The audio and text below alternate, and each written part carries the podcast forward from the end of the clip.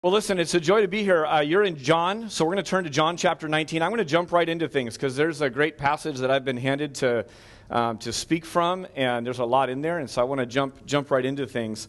Uh, we're going to be looking at a passage that whether you've gone to church all your life or maybe this is your first time or, or recently, um, it's, a, it's a pretty familiar story. There's a lot of familiar events, familiar characters that we'll read about this morning. And what happens sometimes is when something is so familiar, you miss the help that's right in front of you because you just kind of gloss over it. And our brains are incredible. A couple weeks ago, um, one of our other pastors spoke, and I sat right where you are, and I was re reminded how remarkable it is of the many things you can do right now while looking at me thoroughly engaged, quasi listening, even trying to listen, um, because you can just do so many other things.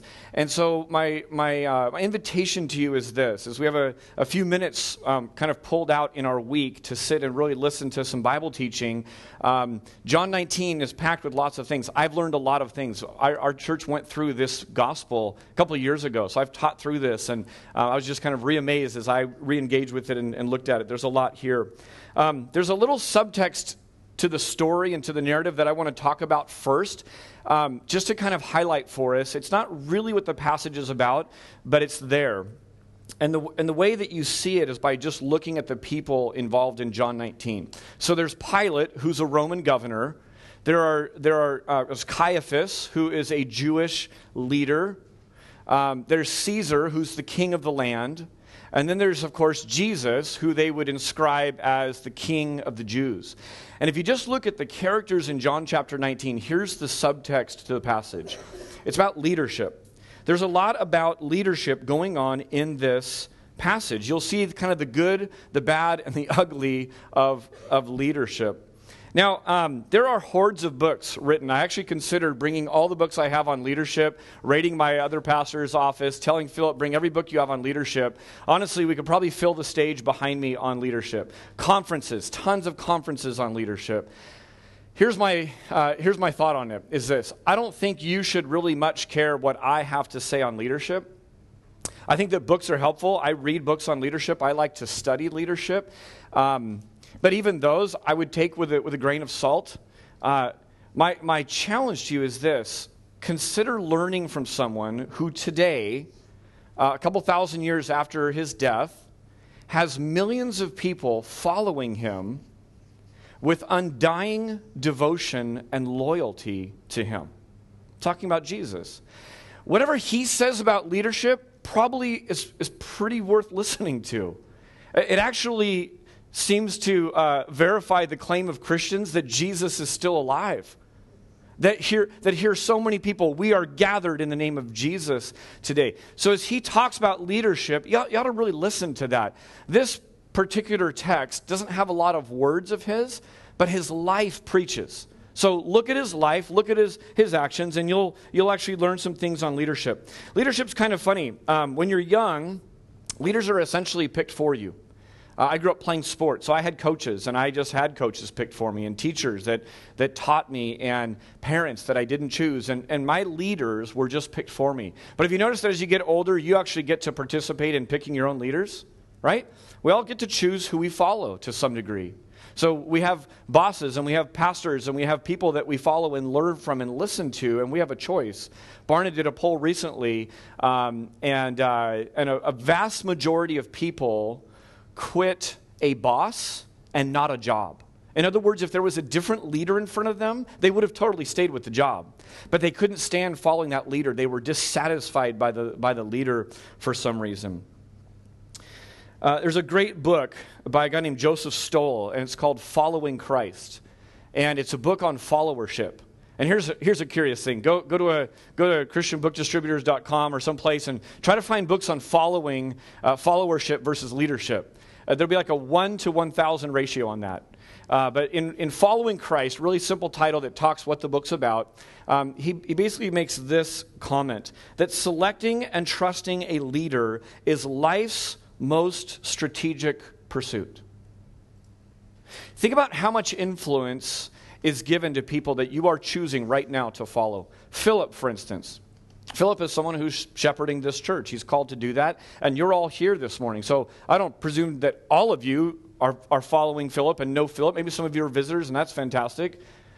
But those that are leading you, those that you are following, really steers, uh, steers the, the course of your life.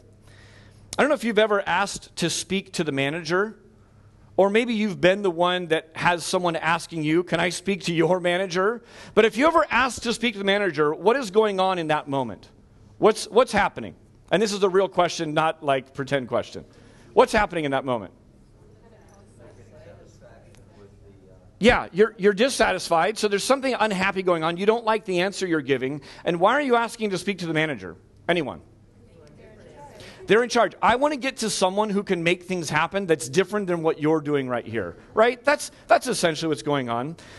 Um, a couple of weeks ago, uh, during, during bedtime prayer, my four year old boy uh, was praying at bedtime, which is a very normal occurrence. Um, and I realized that I was being told on in the context of prayer as the dad. And essentially, what my four year old was doing is he was, he, was, he was asking to speak to the manager, as it were. and, so, um, and so he begins to pray, and um, he, uh, he, he prays about, about things, and, and he, um, he gives lengthy prayers. We often have to cut off. I'm not sure if this is appropriate in a pastor's home, but we often tell our kids to stop praying so we can eat. So that's just the reality of it. But he's going through his days, giving lots of thanks for the great day he had, for the fun that he had, and then he and then he just shifts gears into his complaints of the day.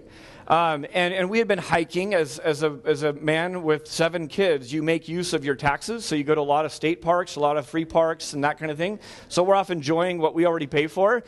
And, uh, and he starts talking about the fact, you know, the hike was a little long. The hike was a little bit longer than it should have been, and there wasn't really enough water to, to go around. And, and so he's praying through, you know, he's praying through these things. And, um, and he's praying enough where I actually just, as we're praying, I just kind of peeked at him because I'm like, I'm just kind of seeing the face of this little four year old. And honestly, my first response was kind of fleshly. I wanted to defend myself to God. Objection, Your Honor. There, there was plenty of water because there really was. Um, see, I still feel the need to, to, to, to justify. Um, and, and, then, and then I just kind of settled in as I'm looking at my son's face, praying, laying out his, his compliments for the day, laying out his complaints to the day, and going above his dad's head to the manager. I thought, man, this is beautiful. This is exactly where I want all of my kids to run to when bad leadership is put in front of them, because it will be. They, he's going right to the one who can do something about it. And frankly, he's going right to the one who's responsible for giving him this deadbeat dad that evidently didn't give him enough water on the hike. the other thing that was neat is um, I love that my four year old is not yet old enough to manipulate other people through God talk, right? Where, where sometimes people pray and they're really praying and they're confronting someone else across the room. Um, this is just a little kid who's just pouring out his heart to God. And I thought, man, there's so much we can learn just, just from a four year old praying at bedtime. Without really knowing it, he was obeying the Apostle Peter's advice, which says this Cast all your worries on him because he cares for you. That's what little Eli was doing. He was just laying out his concerns for the day. The caring leadership of Jesus is on display in John chapter 19, along with some other things. You, you see a little picture of his authority, you see a picture of his provision. John, the writer, has needs just like us. He has questions. Does anyone care about my personal needs? Is there anyone who's got this whole thing, or is it all on me? And guess what? We walk around with those same kind of things. Is this all on me? Am I the one that's, that's got this thing? And if, and if I drop the ball, then, then all these other things happen. It really touches on our, our insecurity, our, our anxiety, our fears. People are kind of funny about needs. Some people uh, just are drama queens about their needs, and some people utterly pretend that needs don't exist. It's a little bit of the difference between soccer players. The top you can't read, but it says pretends he's, he's, he's injured, uh, and cyclists, which uh, pretends he's okay, right? Um, now, uh, to, to be fair, uh, cyclists are so pumped full of drugs that they could withstand a direct missile hit and they'd still be okay. Um, but, but it is uh, a little bit like that. John was a follower of Jesus who turned author, and he had needs exactly like us.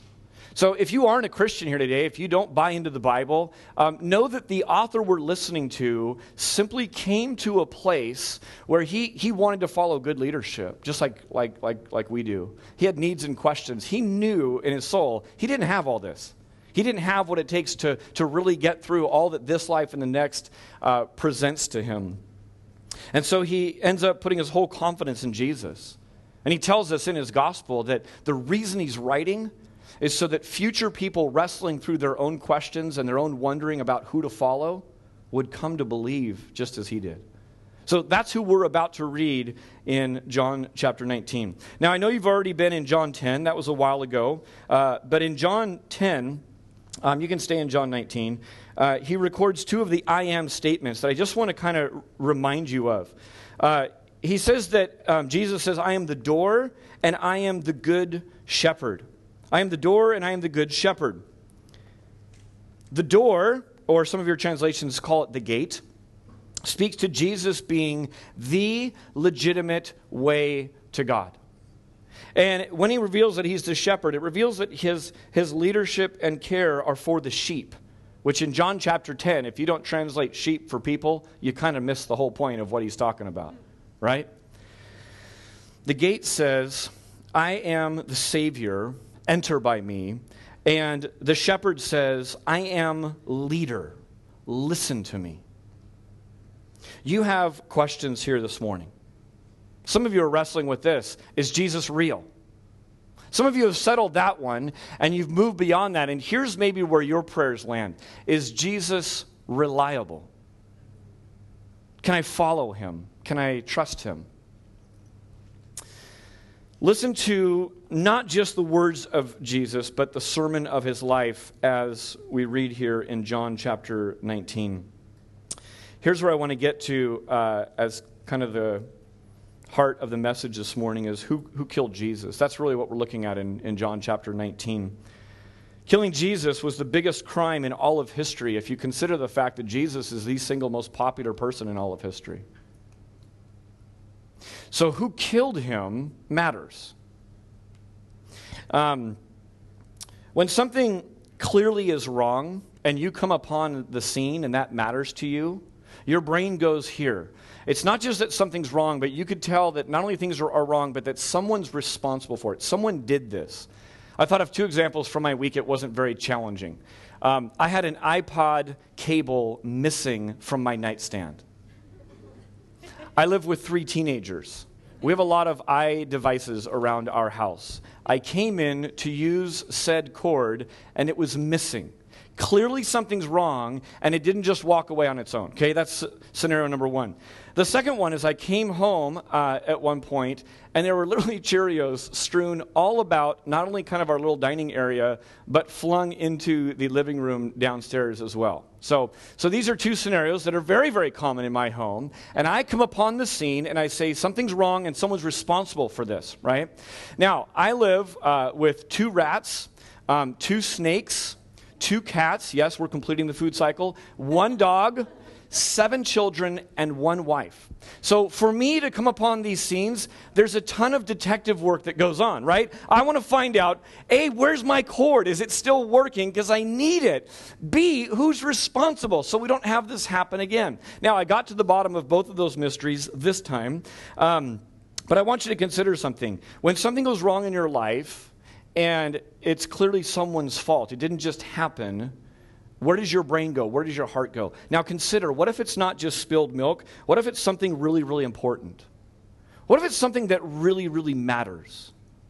You've all been driving along the freeway at some point and seen the Amber Alert, right? And man, I don't know about you, but I am eagle-eyed at that point. I am, I am, a, I'm not very good at driving at that point because I'm like looking around for this car. I want to find this car. Why? Because injustice has gone on. There's a kid driving around right now, and potentially God might use me to spot the vehicle and the license plate. When something goes wrong in your life and you know someone is clearly responsible for it, you want to figure out who did it Some of you go beyond that. I want blood. I want justice served. I was wronged and someone did something about it. This passage answers the question who killed Jesus? And lest we just kind of brush this away because we're so familiar with this story, it really matters. It really matters who killed Jesus. That's why John writes about it. All right, I want to. Oops, I just messed it up. Sorry. That's my family. Um, uh, all right. I want to read the passage, and I want you, as I read, I want you just to listen. Um, watch the leaders. Watch the character of the leaders emerge just as we read this probably pretty familiar narrative in John chapter 19. I'm starting in verse 1. It says this Then Pilate took Jesus and flogged him. And the soldiers twisted together a crown of thorns and put it on his head and arrayed him in a purple robe. They came up to him, saying, Hail, King of the Jews, and struck him with their hands. Pilate went out again and said to them, See, I am bringing him out to you that you may know that I find no guilt in him.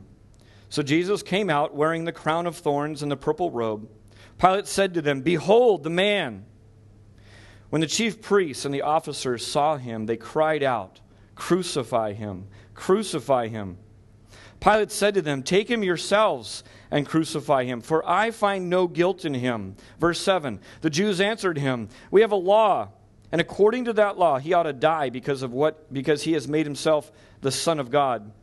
When Pilate heard this statement, he was even more afraid. He entered his headquarters again and said to Jesus, Where are you from? But Jesus gave him no answer. So Pilate said to him, You will not speak to me? Do you, not, do you not know that I have authority to release you and authority to crucify you? Jesus answered him, You would have no authority over me at all, unless it had been given to you from above. Therefore, he who delivered me over to you has the greater sin. From then on, Pilate sought to release him, but the Jews cried out, If you release this man, you are not Caesar's friend. Everyone who makes himself a king opposes Caesar. So when Pilate heard these words, he brought Jesus out and sat down on the judgment seat at the place called the stone pavement, and in Aramaic, Gabbatha. Now it was the day of preparation of Passover. It was about the sixth hour. He said to the Jews, Behold your king. They cried out, Away with him, away with him, crucify him. Pilate said to them, Shall I crucify your king? The chief priests answered, We have no king but Caesar. So he delivered him to them, over to them, to be crucified. So, who's responsible for killing Jesus? We could say that Pilate is responsible. Curiously, Pilate repeatedly seeks to release this one that he calls the King of the Jews. Look at chapter 18, verse 31 for a moment. Pilate said, Take him yourselves and judge him by your own law. Uh, chapter 18, 38. I find no basis for a charge against him. In our passage today, in verse 4, I find no basis for a charge against him. Verse 6, you take him and crucify him. Verse 12, from then on, Pilate tried to set Jesus free. Sadly, Pilate fears the wrong thing. I've listened to a few of Philip's messages just to kind of get on track with where you guys have been. And one of the things that Philip's pointed out that's absolutely accurate is John keeps putting these little tidbits of information in for us, these little eyewitness accounts to say, here's what's going on. And he points out this important information. Then Pilate took Jesus and flogged him. We see from our story today that he goes on to allow humiliation to occur with the crown of thorns and the purple. And many of you know all about that and this mocking sense that went on. And the other Gospels record some other things that went on. His hope is that this will appease the Jews. His actions really reveal his heart. Pilate wanted the easy way out. He wanted to appease the people that were there. He wanted to keep his own seat of government. Pilate feared the wrong thing. Proverbs 29 25 says this Fear of man will prove to be a snare. What's curious about Pilate is, uh, as, as you read the story as a Christian uh, a couple thousand years later, you keep seeing him right on the cusp of truth. He's asking questions, is he not? He keeps pursuing him. He's conflicted about this Jesus. And although he's getting close and he's getting these little whiffs of truth, he keeps settling for the here, for the now. He keeps retreating back to, you know, I've got this title, I've got this position, and we can't get too into the mind of Pilate unless we start to fantasize some things. But you, but you just see that struggle that's going on, and he retreats back and stays where he's at. Pilate asks him about truth. Pilate mocks him. Pilate spares his life. Pilate is fearful. He seems to be either threatened or annoyed by Jesus' silence in this passage today. And then, kind of like a yappy dog, he begins to assert his authority, right? Do you know who I am? I've got, I've got your life in my hands right now. And that prompts Jesus to speak up. Bottom line is, he's confused by him. In verse 16, the NIV translates it this way because this is the flow of the story. Finally, NIV includes, Pilate handed him over to them to be crucified. Pilate caved. Pilate went against his instinct. Pilate went against his belief. Pilate went against the evidence. Why? To appease men, other people, and himself. It was the most expedient, comfortable way to go about this. Today, there's absolutely no shortage of ridicule pointed at Jesus. And like Pilate, many today will go along with the sarcasm, with the mocking, with the humiliation, with the abuse of Jesus. Why? Because they fear men. Why? Because they want to appease other people and they want to appease themselves. This goes on in your own family. This goes on at your workplace. This goes on at your school. This goes on in your dorm room. This goes on all around you all the time. No shortage of mockings for Jesus. And like Pilate, many people quiet their conscience, quiet the evidence, and quietly go along with what's happening. So Pilate hands him over. Did Pilate kill Jesus? You could make an argument for that. He certainly had a hand in it. Pilate played a role. But to who did he hand him over? In verse 6, the, the they that John is referring to are the Jewish leaders. These are the chosen people of God's people. And if Pilate had thought that this beating and mocking would suffice and kind of quench their, their thirst for blood, they were wrong. Like sharks, a little bit of blood, there just became a, a feeding frenzy, right? Crucify him. At this point, they, they were done. Once they saw him, they went all in to, to stir up the crowd for a crucifixion. So, certainly, you could put the Jewish leaders, Caiaphas is named specifically as another one who killed Jesus.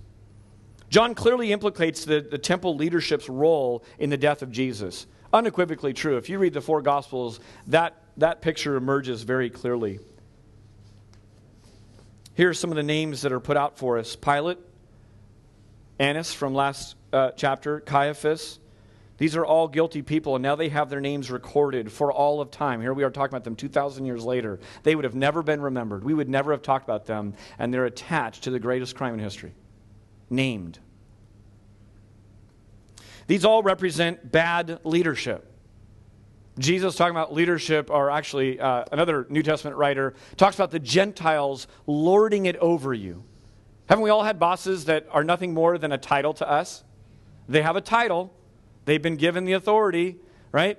They're the hall pass manager, you know, manager or whatever, so all right, we'll, we'll defer to them. But Gentiles lord it over other people. It's not how Christians ought to lead ever. That's bad leadership. Man, Pilate's the epitome of that. He's lording it over. Hey, don't you know who I am? That's, that's lording it over. That's bad leadership.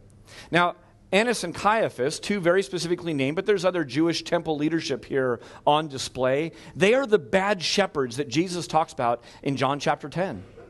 They were put there in place by God to shepherd the people. Instead, they used the sheep and feasted on them.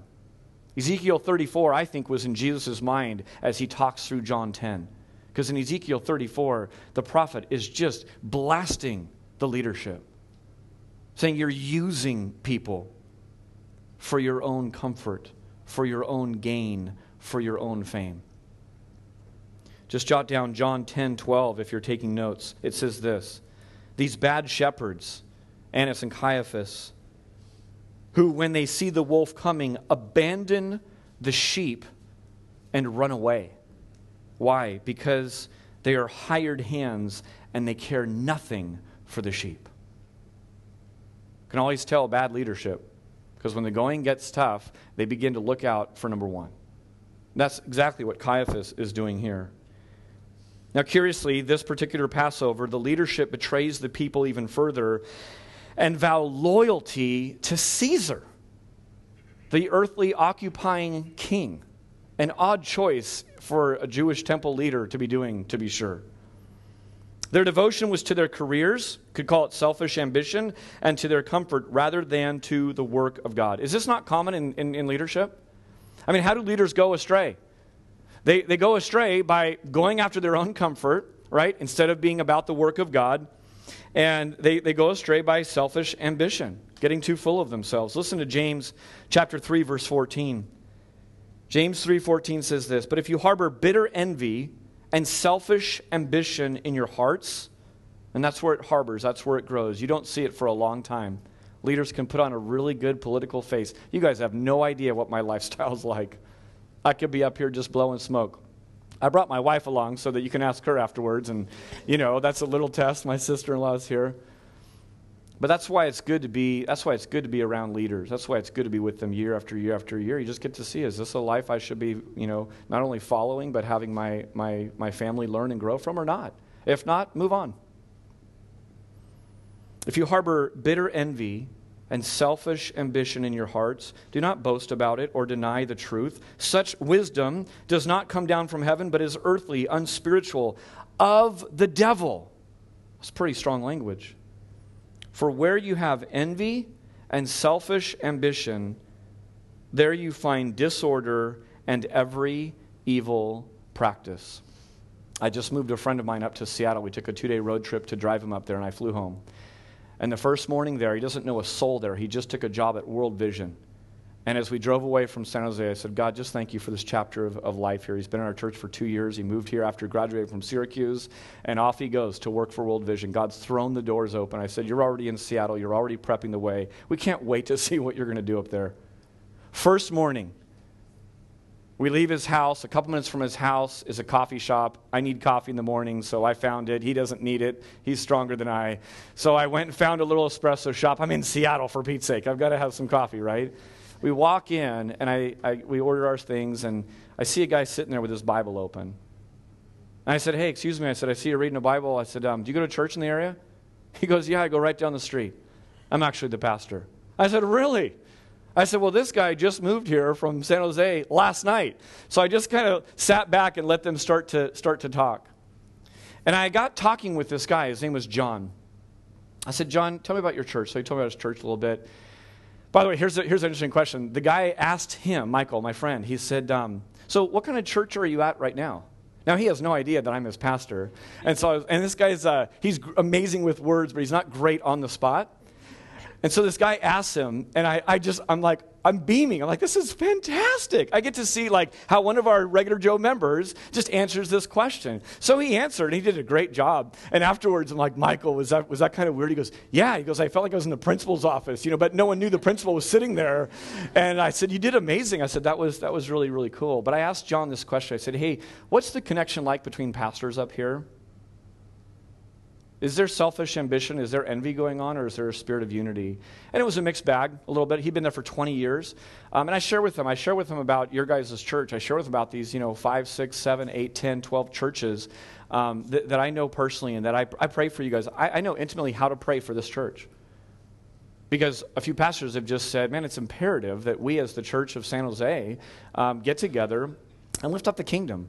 One of the things I so appreciate about Philip is he doesn't care at all about, about Twin Oaks' name. He doesn't care about your brand. He doesn't care about his little taglines, all the cute stuff that we all do, right? He, he constantly prays, like we all do God, we want you to get the glory. In fact, we actually want you to work in such a way that we wouldn't even be tempted to think it's about one of us. That's, that's the spirit of unity. That's, that's the leadership that, that God models for us. That's a total aside and not my notes. Here we go. Was it Pilate that killed Jesus? Possibly. Was it Jewish leaders? You could certainly implicate them. So far as we read this, isn't this a little bit? I grew up with three brothers. This is a little bit like your brother getting in trouble. You're like, yeah, let him have it. You're so wrong. You're busted, right? Um, well, now the lens kind of turns to us. Um, here's, here's really the, the third person we could look at is me. That I killed Jesus. How on earth am I guilty of Jesus' death? It happened two year, 2,000 years ago. It's an easy answer it's sin, right? Sin has its wage, it's death. And if there were no sin, there would be no death. There'd be no need for any payment of anything. Everyone in this room is by nature and by choice sinful. You're desperately wicked and you have an ongoing debt that's accumulating, and I do too. I know that about you. I've lived long enough with my own self and with other people. I don't, I've only met a few of you. But I know that about this group of people. Now, here's what's funny even non Christians completely buy into this. All you got to do is listen to little slogans that, that float around. Hey, nobody's perfect, right? I say, yeah, that's biblical. When do we say nobody's perfect? When we've just screwed up, right? Uh, I'm sorry I ran out on you. I'm sorry that it's been a lot of years. I'm sorry I missed most of your growing up. Hey, nobody's perfect. Really? Like, that's what you're going to give me is nobody's perfect? But we say that because we all are very crystal clear that we're screw ups, that we sin. Even if we don't like the word sin, call it something else, we have things to work on, we mess up. So everyone gets this, everyone understands this. So God is holy and without sin. We are separated from God because of sin. That's fundamentally what, what sin does it separates. Separates us from God, it separates us from one another, it separates countries from, from each other, right? Sin separates and kills. So, isn't it odd that we sing about and glory in and constantly remember and rehearse the cross? It is odd unless you remember why it was done. And if you remember why it's done, then you joyfully come together and you sing about it and you find yourself enraptured by the idea. Listen to all of the fours, F O R's, in these passages I'm about to show you. I'll put them on the screen so you don't need to feel the need to, to write them all down. But if you understand and know that Jesus died for us, it changes everything. Isaiah 53 5. But he was pierced for our rebellion, crushed for our sins. Isaiah 53 12. He was counted among the rebels. He bore the sins of many and interceded for rebels. Romans 4, death for our sins. 1 Corinthians 15, died for our sins. 1 Peter 3:18, died for sins, for the unrighteous. 1 John 2, atones for our sins. Galatians, becoming a curse for us. You don't know how big John 19 is? The whole Old Testament points to this chapter to this passage that you guys are studying about. The whole New Testament looks back on and interprets and writes about this, these events that we're talking about today. If, if we weren't separated by sin, there'd be no need for anything. As rebels, sinners, unrighteous, quite literally, there is hell to pay. And Jesus comes and picks up the tab. That's why Christians keep singing about it. I understand if you're new, that's weird. That just seems so odd. But if you understand the reasoning, it starts to make sense. You know, one of the clearest pictures of the gospel that's tucked away in, in this Easter story, and you'll see it if you watch Passion of the Christ, you'll see it if you watch different commentaries and all this, is, is seeing the criminal Barabbas go free while the innocent one dies. You want to know how to explain the gospel in a nutshell? That's it right there that little scenario. Convicted criminal, known criminal. Everyone gets it. Everyone knows. He goes free while the innocent one, that the guy with the authority to stop the whole thing can't even find a basis to charge him, gets killed.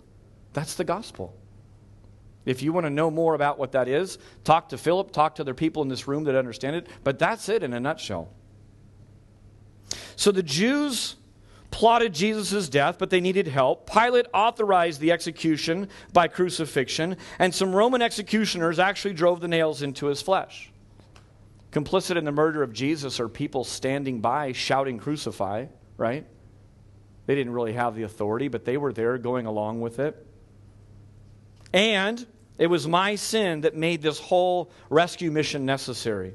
All that said, ultimately, the one who killed Jesus is really just most unexpected. Turning your Bibles to Acts chapter 2 for a moment. In Acts chapter 2, we see a sermon being preached soon after the events of this going on, within the lifetime of these events going on, interpreting what's happening in this, in this very moment. The overwhelming evidence of the Bible is that there has been a preordained plan set in motion by God the Father Himself. He's sovereign over everything, and He, he put this thing in motion. If you want to jot this down, you could write down Isaiah 53:10. Isaiah 53:10 is a prophecy hundreds of years, 700 years before Christ was even born, prophesying about the suffering servant, the one that would come and suffer and die. It says this, yet it was the Lord's will to crush him and cause him to suffer. Some of you use New American Standard Version. It says that it pleased the God, that God the Father to do this. That it pleased him to crush the Savior. God initiated this plan, a rescue mission that involves sending his eternal glorious Son to mankind in the humble state of a body so that he could open up a passage, a safe passage, be the gate, be the door to God through Jesus Christ, the one legitimate way to God. Acts 2, verse 22. Look at it with me if you're there. Talk about a hostile crowd, by the way. This is being preached to the people who killed Jesus. Men of Israel, hear these words Jesus of Nazareth, a man attested to you by God with mighty works and wonders and signs that God did through him in your midst, as you yourselves know. This Jesus delivered up, catch this, according to the definite plan and foreknowledge of God. You crucified and killed by the hands of lawless men. God killed Jesus. It was God's will, it was a definite plan. He did it on purpose. Look at 2 Corinthians chapter 5. For our sake, he made him to be sin who knew no sin. The he in this passage is the Father, the him is Jesus. God caused this. Why? It's really disturbing until you see the result. Here's the rest of that verse. So that in him we might become the righteousness of God. That's why. That's the reason. Not only do we get free of our criminal title, we actually take on perfect goodness. The resume of Jesus, ours. We get to take on his perfect life. Let me close by pointing it back to us for a moment. The irony in this scene is astounding. You have a corrupt Roman official sitting in judgment on the one who holds all authority and all judgment. See John chapter 5 22. That's who Jesus is. Jesus, the eternal Son, who holds all authority and on whom all judgment rests, is being judged by a puny Roman governor named Pilate. You have small minded temple leaders clinging to power and working their ill fated plan. It's kind of embarrassing when you read this scene. It's embarrassing, but it's also kind of eerily familiar, isn't it? I hope you have a, a humble enough heart to receive that maybe you could see yourself in this story. When was your commitment to self preservation of more weight and stronger than to that of justice and what you knew to be true? Pilate. That's who you're mimicking in that moment. You're mimicking Pilate. Weighting self preservation over what you feel convinced to be true or where the evidence points. When have you last put God on trial? stood in judgment of Jesus and his words. Again, Pilate. That's who we're mimicking when we do that. What kind of leader are you, God? How long, God? When, God? Now, the Bible makes great allowance for you to not be smitten right on the, on the spot and be judged for that. The Psalms are chock full of those questions. But aren't we standing in judgment of the very King of the universe when we do that? That's what Pilate did. When was the last time that you had a mock coronation ceremony for Jesus? I'll tell you how this might look in present day. It's when you gather with people and your words are just flowing out praise to King Jesus. And you might even raise your hands and close your eyes and do this big scenario. All the while, your life all week long is utter blasphemous to God. Possibly even your mind right in that moment is utter blasphemous to God. Again, that's Pilate, allowing and joining in with the mockery and the things going on. Last one ever throw Jesus completely under the bus? Ever do that and then sworn allegiance to, to something else? That's what the Jewish high priest did. That's what Peter does later on, chucks him completely. I, I swear to you, I don't know this guy. I hope that's convicting to you. That list creating was convicting to me. And I see myself in John chapter 19. Aren't you glad we get to celebrate grace this morning? Man.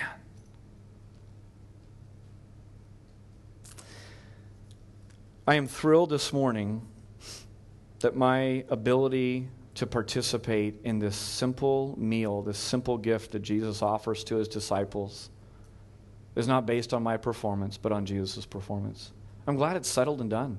I'm glad it's unchanged by how your week's been.